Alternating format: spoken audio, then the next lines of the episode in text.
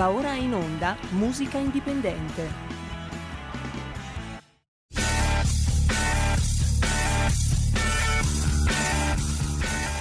E diamo subito il ben trovato a Francesco Caprini.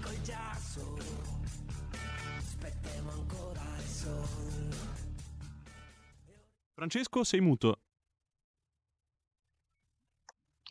Buongiorno, buongiorno a tutti e ben ritrovati sulle onde di Radio Libertà. Oggi è una puntatona di musica indipendente perché sarà un percorso a ritroso negli anni 60, 70, 80 fino ad arrivare ai giorni d'oggi con due ospiti d'eccezione, uno è Pachi e l'altro invece Claudio Lecchi che ha fondato un'associazione che raccoglie vinili.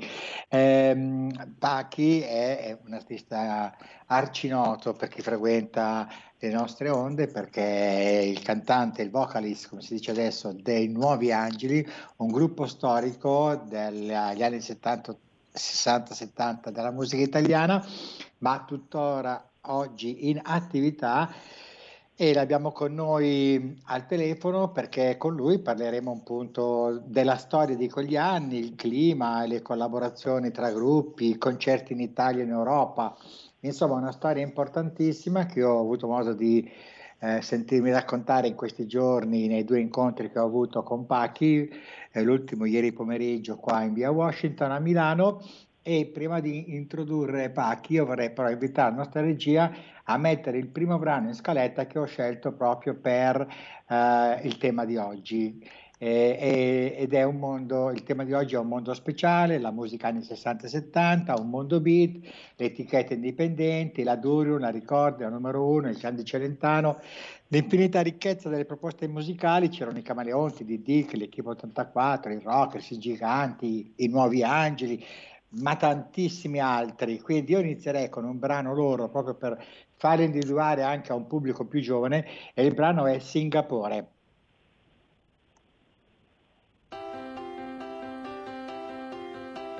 Singapore, vado a Singapore, benedette care signore.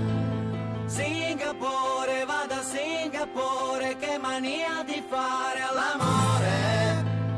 Qui finisce che non riesco più nemmeno a dormire. John.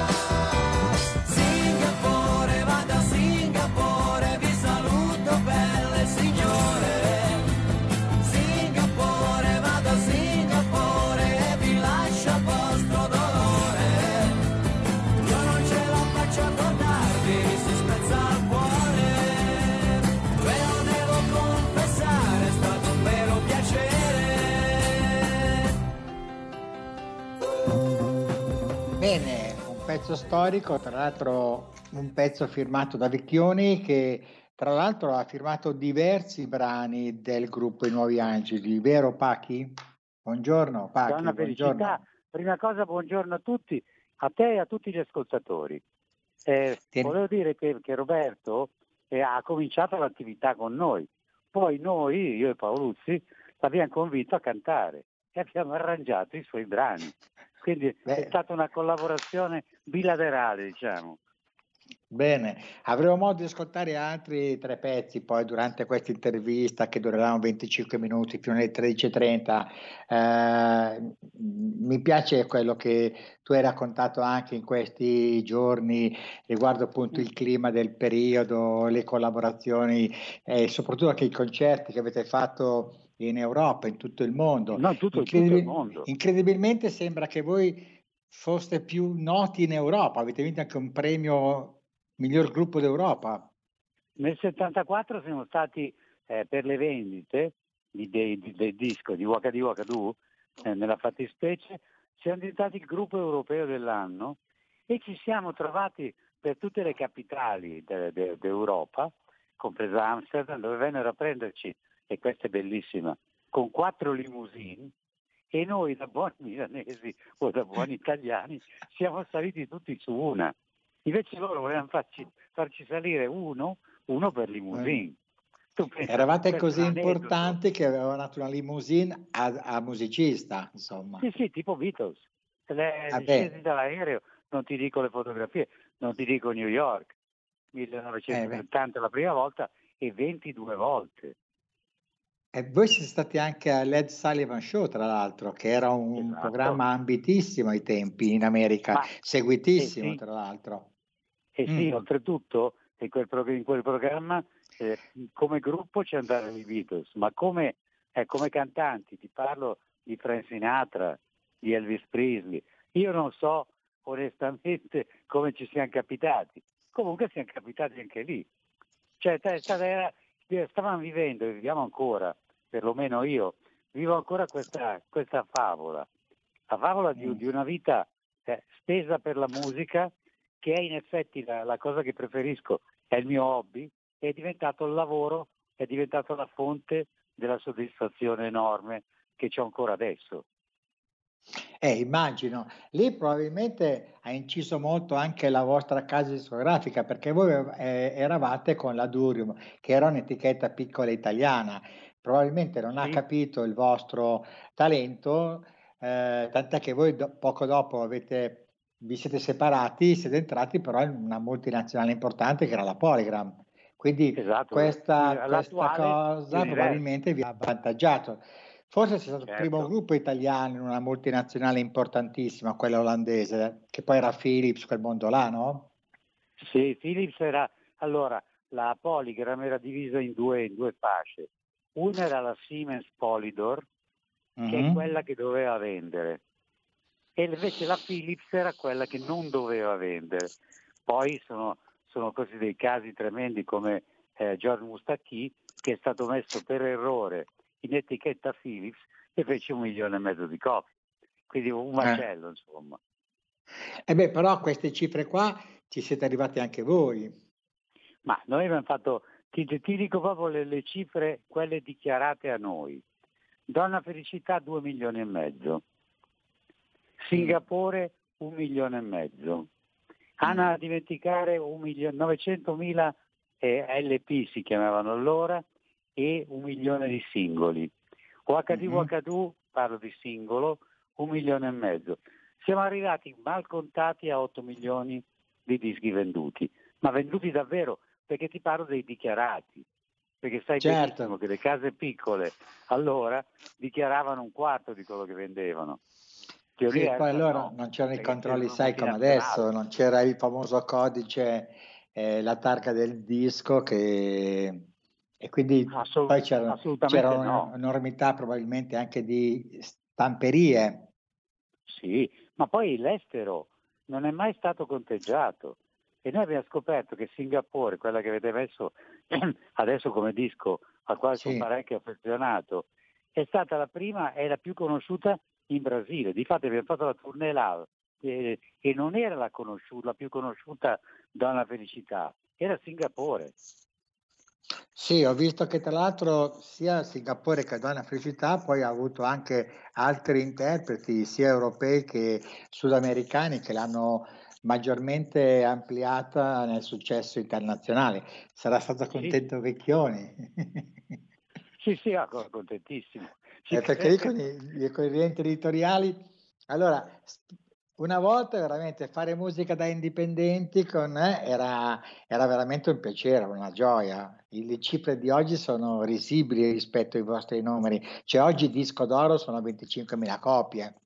Una volta Sì, era disco- un milione di Era un copie. milione, era un milione il disco d'oro. Pazzesco, Quindi fai pazzesco. conto, ma sono assolutamente risibili anche per, per un altro fatto, perché ma, ma non, è, non è per vantarmi, ma io dico, le canzoni Donna Felicità ha esattamente 51 anni, è Mhm. stata pubblicata 51 anni fa. Tu parli Mhm. con i ragazzini, con i bambini, la conoscono.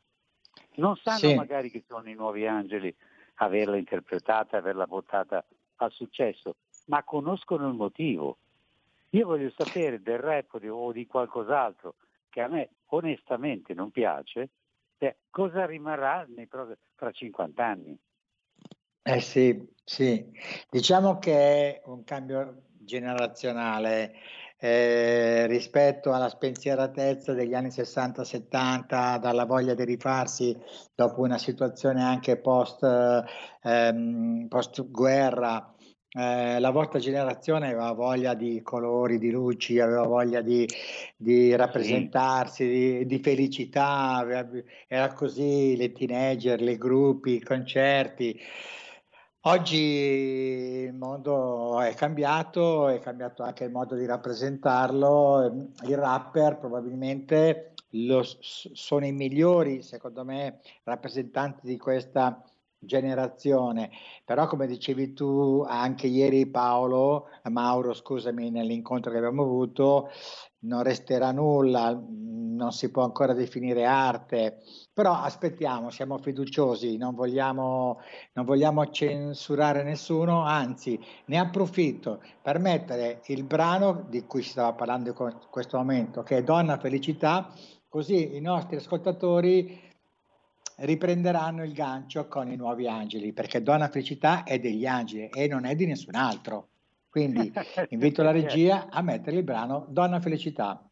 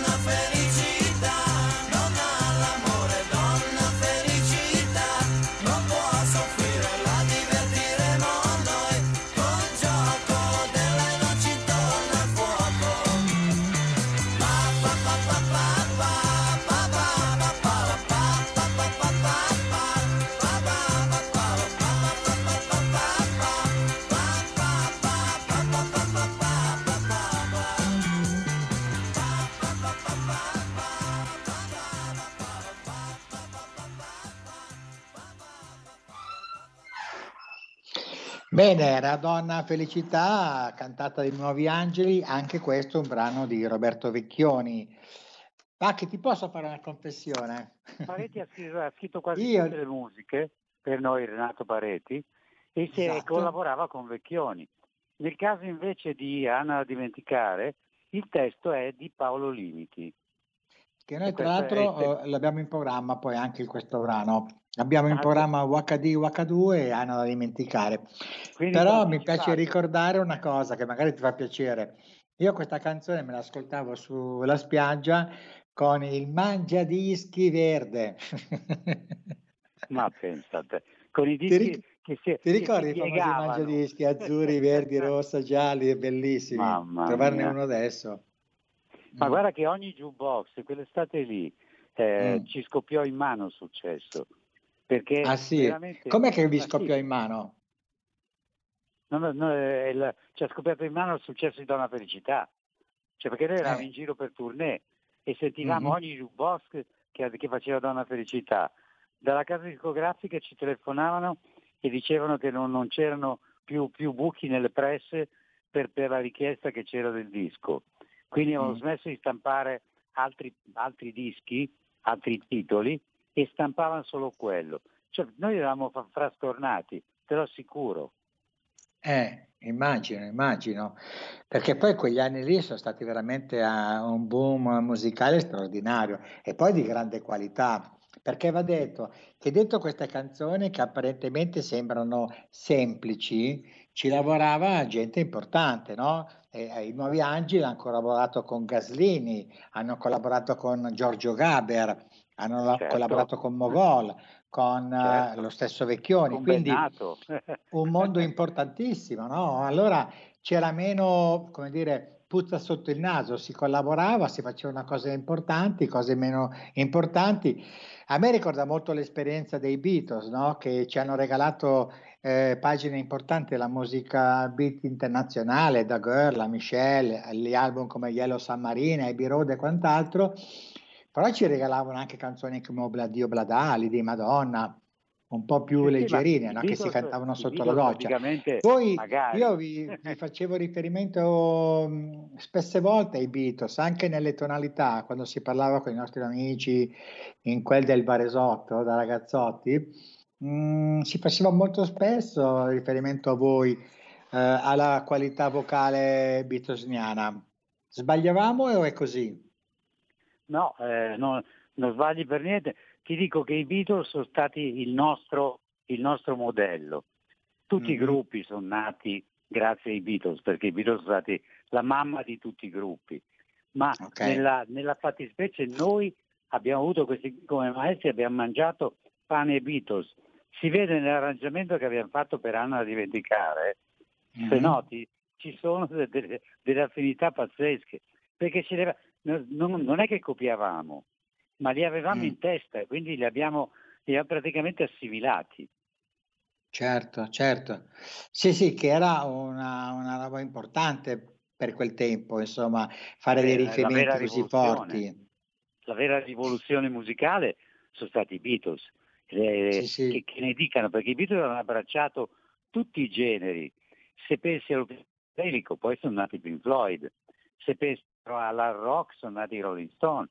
Se pensi al vocale pop, sono nati i Queen. Se pensi Certo. al vocale puro, sono nati i Beach Boys.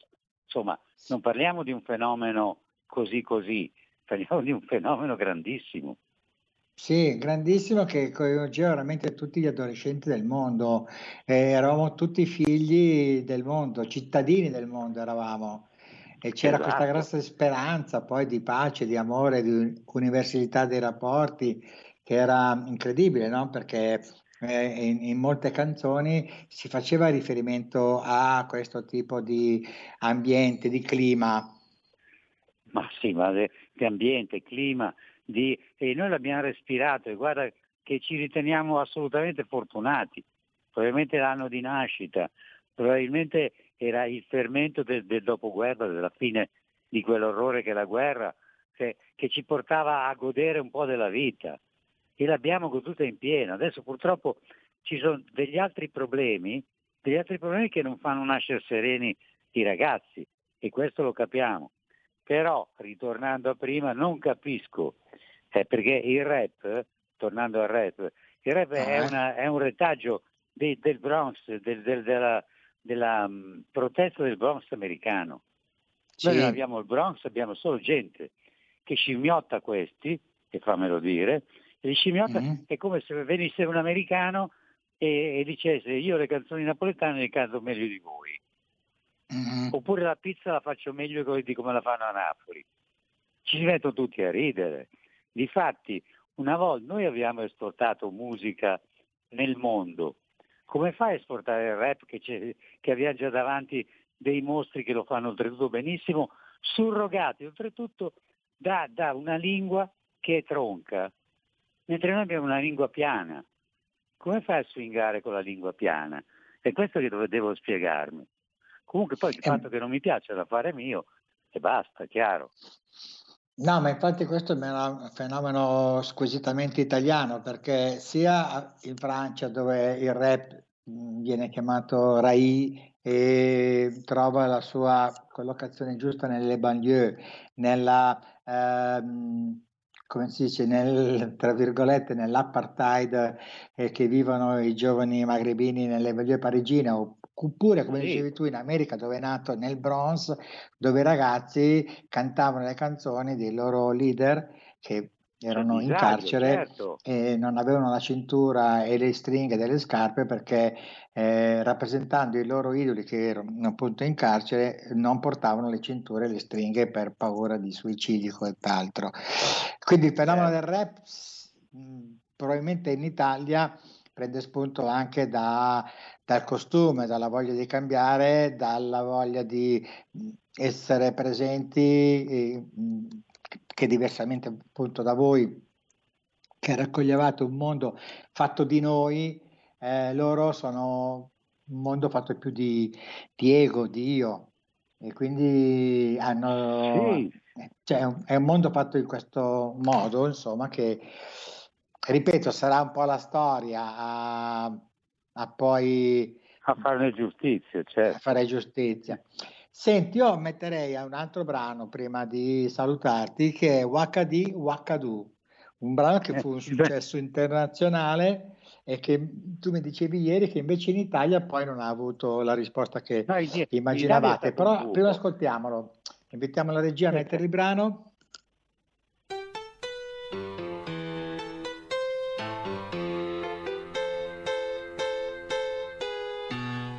Basta dire wakadi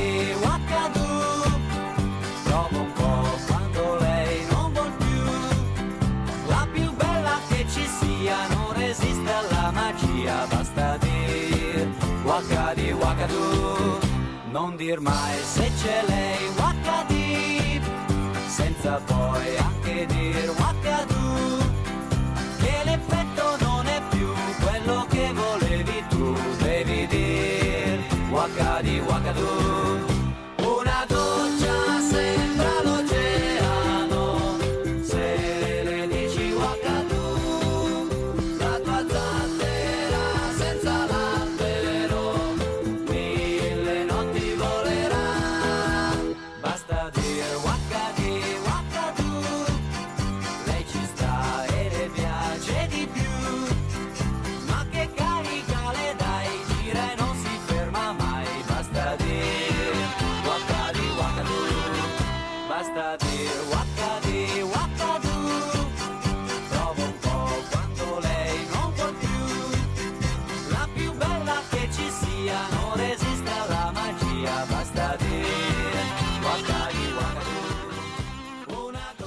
Ecco, questo era Wakadi Wakadu. Si parlava di- del fatto che hanno avuto un successo strepitoso in Europa, mh, mentre invece mi dicevi che in Italia non è stato così forte. Pensa che siamo stati a Praga tre anni fa e per Wakadi Wakadu, per, per gli abitanti di Praga, era un pappagallo. Non so per che cosa. E conoscevano ovviamente solo Wakadi Sen- Wakadu. Senti, senti, Pacchi, prima di lasciarci, dici due cose su quest'estate, dove vi si trova, dove suonerete, cosa farete, perché i Nuovi Angeli sono sempre in giro, sono sempre in tour, tra l'altro con dei successi straordinari. Dove vi troviamo quest'estate? Dunque, ci trovate praticamente da- dal Brennero fino alla Sicilia, quindi da tutte le parti. Da Benissimo. concerto, Senti, è stata una piacevole conversazione. eh, quando, quando, si ha questo tipo di risposta è molto bello, anche la trasmissione funziona benissimo, eh, sono volati veramente 25 minuti in un secondo, vorrei chiudere con questa tua canzone che è Anna da dimenticare e certo. mi riprometto di risentirti nelle prossime puntate. Quando Pac, vuoi, un abbraccio a tutti gli ascoltatori. Grazie a te, gentilissimo. Ciao, ciao, ciao, ciao, ciao, a presto. E invitiamo in chiusura di mettere il brano Anna da dimenticare. Stai ascoltando Radio Libertà. La tua voce libera, senza filtri né censura. La tua radio.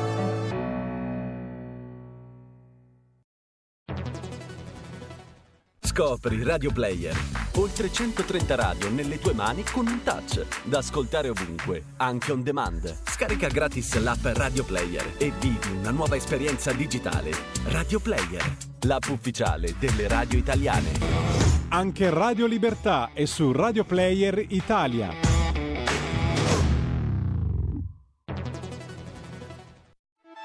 Stai ascoltando Radio Libertà la tua voce libera, senza filtri né censure, la tua radio.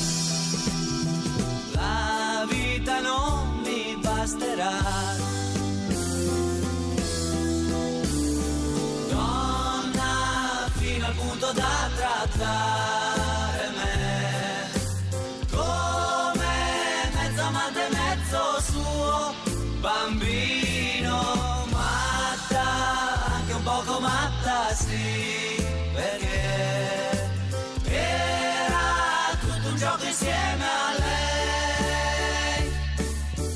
Anna che il suo destino lo chiede alle carte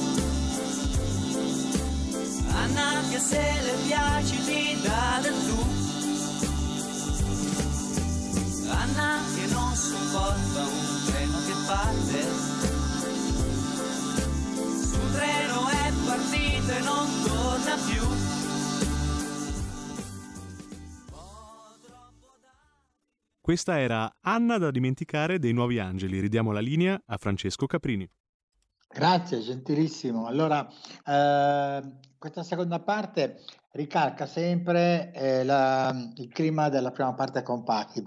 Abbiamo parlato del clima musicale, le collaborazioni che c'erano in quel periodo in Italia, siamo negli anni 60, un fenomeno musicale straordinario, la beat generation amer- italiana, eh, contaminata da quella inglese, da quella americana, ha prodotto degli artisti importantissimi, a partire dai giganti, dai camaleonti, dai DD, l'Equipe 94, i Rocks, che sono inglesi e che si sono poi stabiliti in Italia, eh, valorizzando maggiormente il fatto che l'Italia era un paese ospitale di cultura, di grande interesse. Eh, insomma, eh, siamo 15 anni, 20 anni, appena dopo la guerra mondiale, la gente vuole viaggiare, gira più economia, nascono le vacanze, le famose ferie si istituzionalizzano, ehm, i bagni si organizzano diversamente, le città sul mare cominciano a organizzarsi, insomma, stesso mare, stessa spiaggia, però dietro a questa canzone, come dicevo prima con Pachi, che sembrava una roba banale, semplice, eh, invece i temi erano molto profondi, i temi erano forti, erano temi antimilitaristi, erano temi impegnati sul sociale e allora partiamo con un brano che ha fatto epoca quel là ed è appunto proposta dei giganti. Mettete dei fiori nei vostri cannoni. Era scritto in un cartello sulla schiena di ragazzi che senza conoscersi di città diverse, socialmente differenti, in giro per le strade della loro città cantavano la loro proposta. Ora pare che ci sarà un'inchiesta.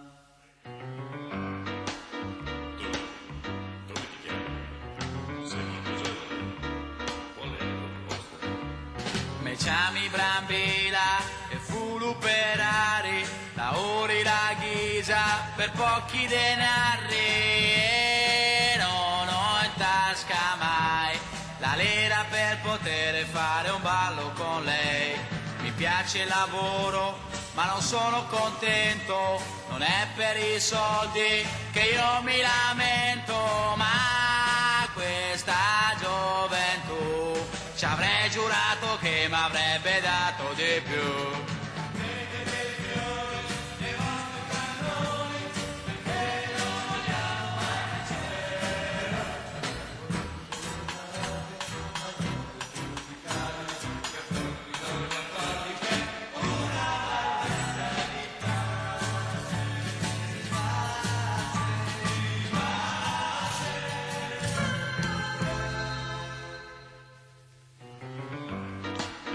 Anche tu sei molto giovane.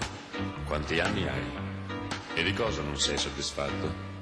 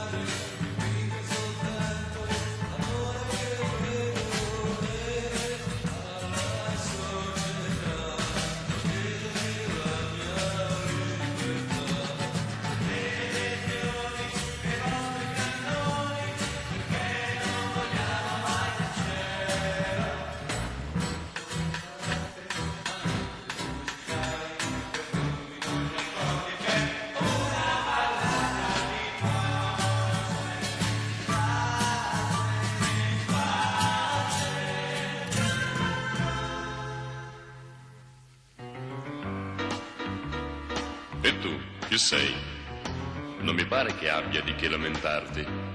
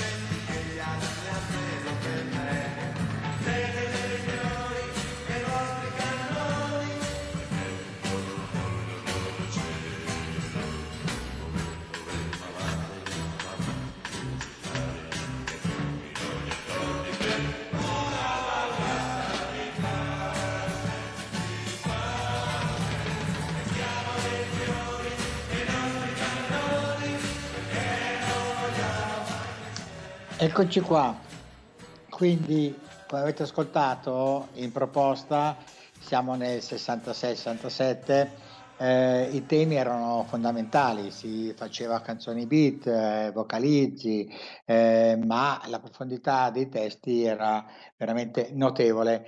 Ehm, e qui abbiamo un altro gruppo che invece eh, rappresenta un po' quella che è la scena eh, musicale e interpreta una canzone famosissima, sono i Camaleonti con applausi, che invece eh, raccontano un, po' quello che è eh, un po' la condizione dell'artista che si trova a rappresentare una canzone, una pièce teatrale o una poesia e mh, si fa delle domande. E anche qui eh, tutto questo scorreva, diciamo tra virgolette, felicemente negli anni 60, dove appunto questa scena era rappresentata da ragazzi molto giovani. Attenzione, qui stiamo parlando di gruppi che oggi hanno 70, di artisti che oggi hanno 70 anni, ma nel 66-67 ne avevano pochissimi, dai 18 ai 20 anni. Faccio un esempio, l'Equipe 84 eh, che ha debuttato negli anni 66-67 si chiamava appunto 84 perché il gruppo, eh, l'età eh, della, dei singoli componenti eh, messi insieme formava il numero 84, quindi pensate un po' voi, avevano l'età di 20-21 anni, ma erano già in classifica, erano già presenti, facevano già tournée. C'era una discografia italiana, dalla Durium alla, alla, alla Clan di Celentano, alla Ricordi, eh, tantissime etichette che tra l'altro avevano tutte sede qua a Milano, in, nella famosa Galleria del Corso. In Galleria del Corso c'erano gli editori, c'erano i discografici, c'erano tutte le sedi delle compagnie più importanti, si andava lì, si port- l'artista, il debuttante, l'emergente si portava lì. Pensate che Galleria del Corso allora era addirittura, eh, non era pedonale, cioè entravano le macchine da una parte e uscivano dall'altra. Eh, e lì c'erano le sedi dei più importanti eh, studi di registrazione, quindi si andava lì, si portava la cassetta, si portava il provino e quant'altro e si facevano i contratti. In 200 metri di linea, di, di, di linea stradale, quella della galleria, insomma. Quindi Milano è stato anche l'epicentro della cultura musicale italiana, è stato anche la sede delle più importanti etichette discografiche e, e, e questa cosa qui eh, dava anche molta importanza alla città di Milano. Mm, lavoravano tantissimi ehm, officine per sta- stamperie per produrre dischi che che allora erano dei singoli leggerissimi che venivano poi inseriti in questi mangia dischi, come si diceva allora, e, oppure i, i, famosi singoli che trovavi da tutte le parti, cioè in profumeria vendevano i singoli, e in un negozio di dischi specializzato non c'era ai tempi, il disco veniva venduto anche dal barbiere, cioè era proprio e infatti i numeri poi erano importanti. Abbiamo sentito prima la testimonianza di Pachi, dove appunto ehm, ci dava dei numeri superiori al milione per ogni singolo. Ecco, tutto questo era a Milano, tutto questa era la gioventù di allora che si riteneva molto europea, tant'è che ad esempio anche nel caso dei Camaleonti con applausi è una rilettura eh, eh, di un grandissimo album dei Procurarum eh, e quindi si traducevano anche le canzoni di origine inglese in versione italiana e sentiamo appunto applausi dei, di, dei giganti, dei camaleonti, scusate.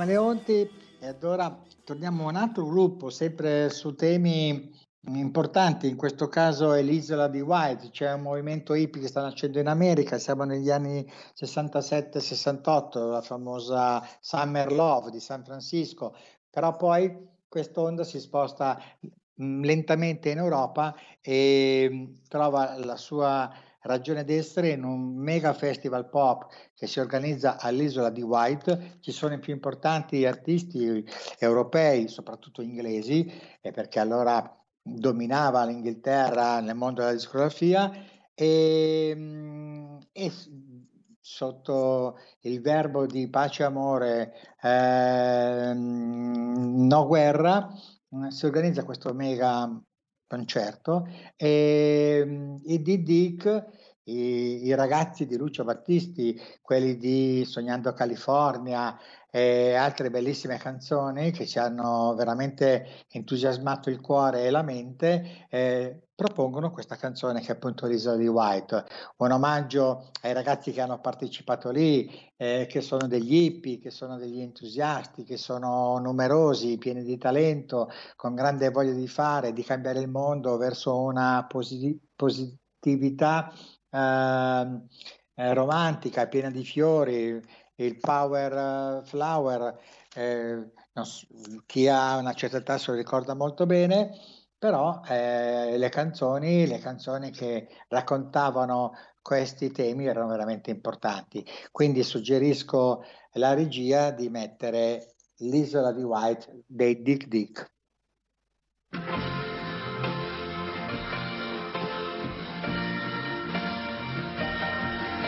Sai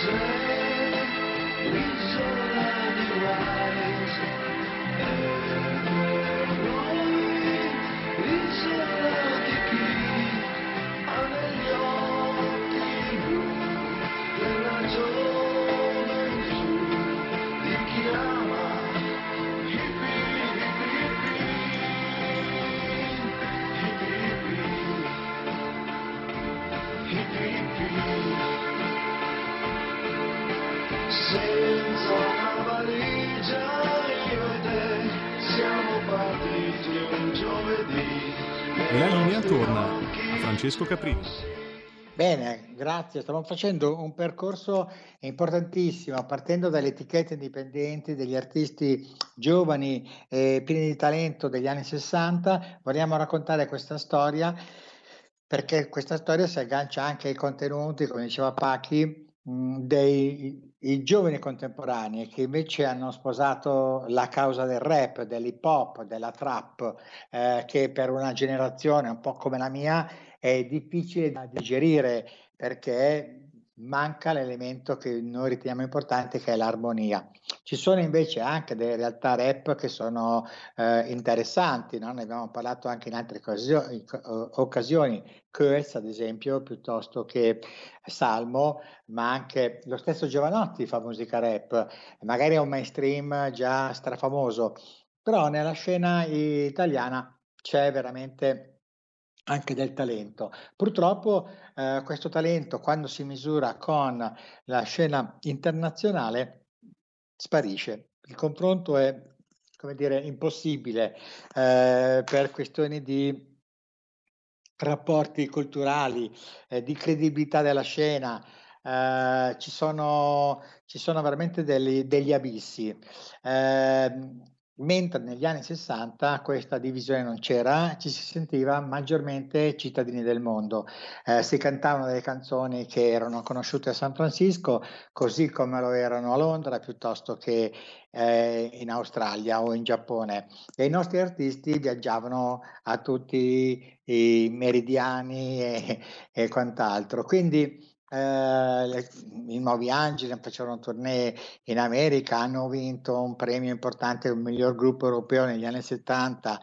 Insomma, questa scena sapeva rappresentare sia la quotidianità del mondo italiano che sia quella internazionale ed era, come dire, assimilabile a tutti. Ma il clima era questo, c'era una voglia di tornare alla pace, di stare bene, eh, imperversava la guerra nel Vietnam e i ragazzi cantavano canzoni che parlavano appunto di eh, situazioni che bastava una pioggia per cancellare questa, questo, questo mondo, insomma. Eh, le illusioni erano tante, le speranze numerose e i Rockers, ad esempio, sono un gruppo che è stato un altro eh, gruppo eh, presente nella eh, quotidianità dei giovani degli anni 60 e il loro brano che ascoltiamo ora è La pioggia che va, è proprio una metafora sul cambiamento quasi necessario e, e di- e pieno di speranza che allora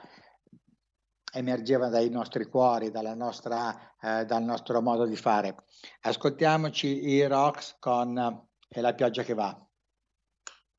Sotto una montagna di paure, di ambizioni c'è nascosto qualche cosa che non muore. Se cercate in ogni sguardo dietro un muro di cartoni troverete tante luce e tanto amore. Il mondo mai sta cambiando e cambierà di più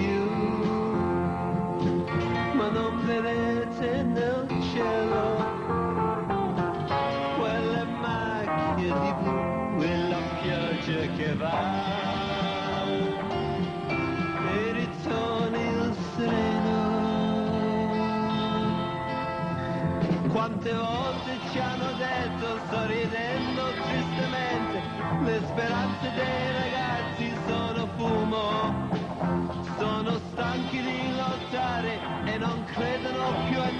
niente proprio adesso che la meta è qui vicino. Ma noi che stiamo correndo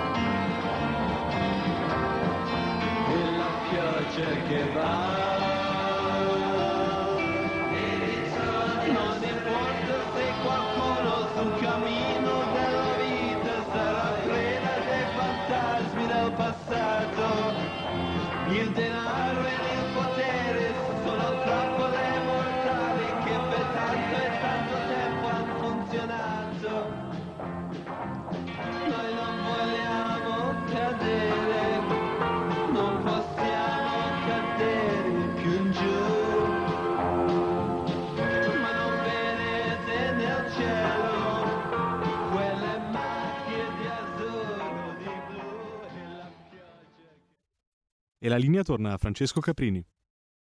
Bene, allora eh, chiudo con un brano dell'Equipe 84. Eh, perché questo? È una spiegazione che devo, che devo necessariamente al nostro fonico, che mi segue veramente bene e sono molto felice di collaborare con lui. Metto questo brano dell'Equipe 84 semplicemente perché in quegli anni lì l'idea di tabù non esisteva, cioè i ragazzi cantavano delle canzoni come, ehm, come l'Equipe 84 appunto, che mettevano in discussione tutti quelli che erano le convenzioni, quelle che erano il conformismo. E l'Equipe 84, questa, qua, quando canta questa canzone, eh, che apparentemente siamo sempre alla banalità, ma in realtà c'è una profondità filosofica importante, trasmessa su 45 giri. E cioè, qual è il messaggio? È che è dall'amore che nasce l'uomo, non è che lo portano le cicogne. E detto questo, eh, detto questo, nel 65-66, insomma, è molto rivoluzionario.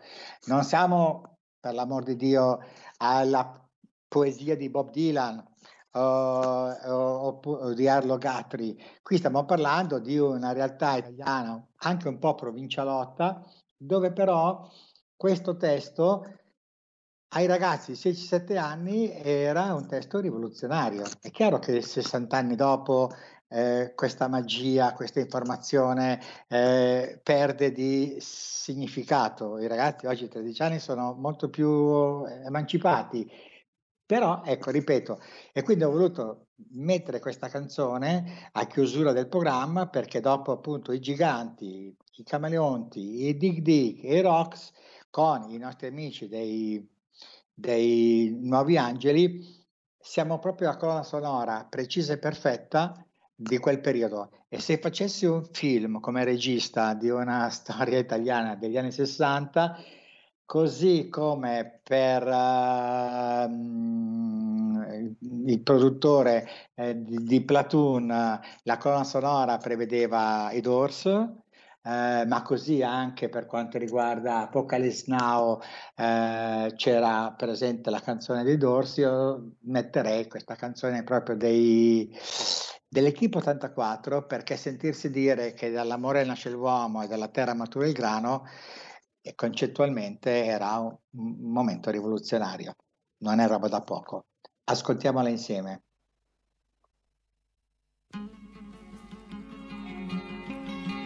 Le nubi che sono nel cielo sono le stesse nubi di una volta, i fiori che sono nei prati da quando esiste il mondo sono nati e gli occhi tuoi che ora mi guardano sono profondi, grandi occhi di bimba che vuol sapere cos'è la vita, che vuol sapere cos'è questo mondo.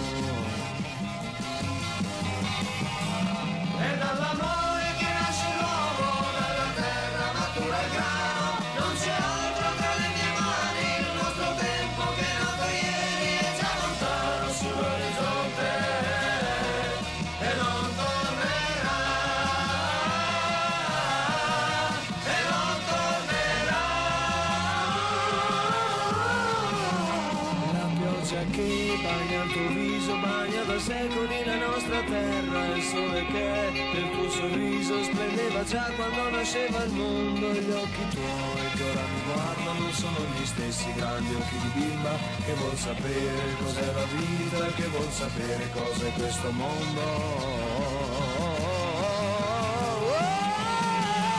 È dall'amore che nasce l'uomo, dalla terra matura il grano. Non c'è altro tra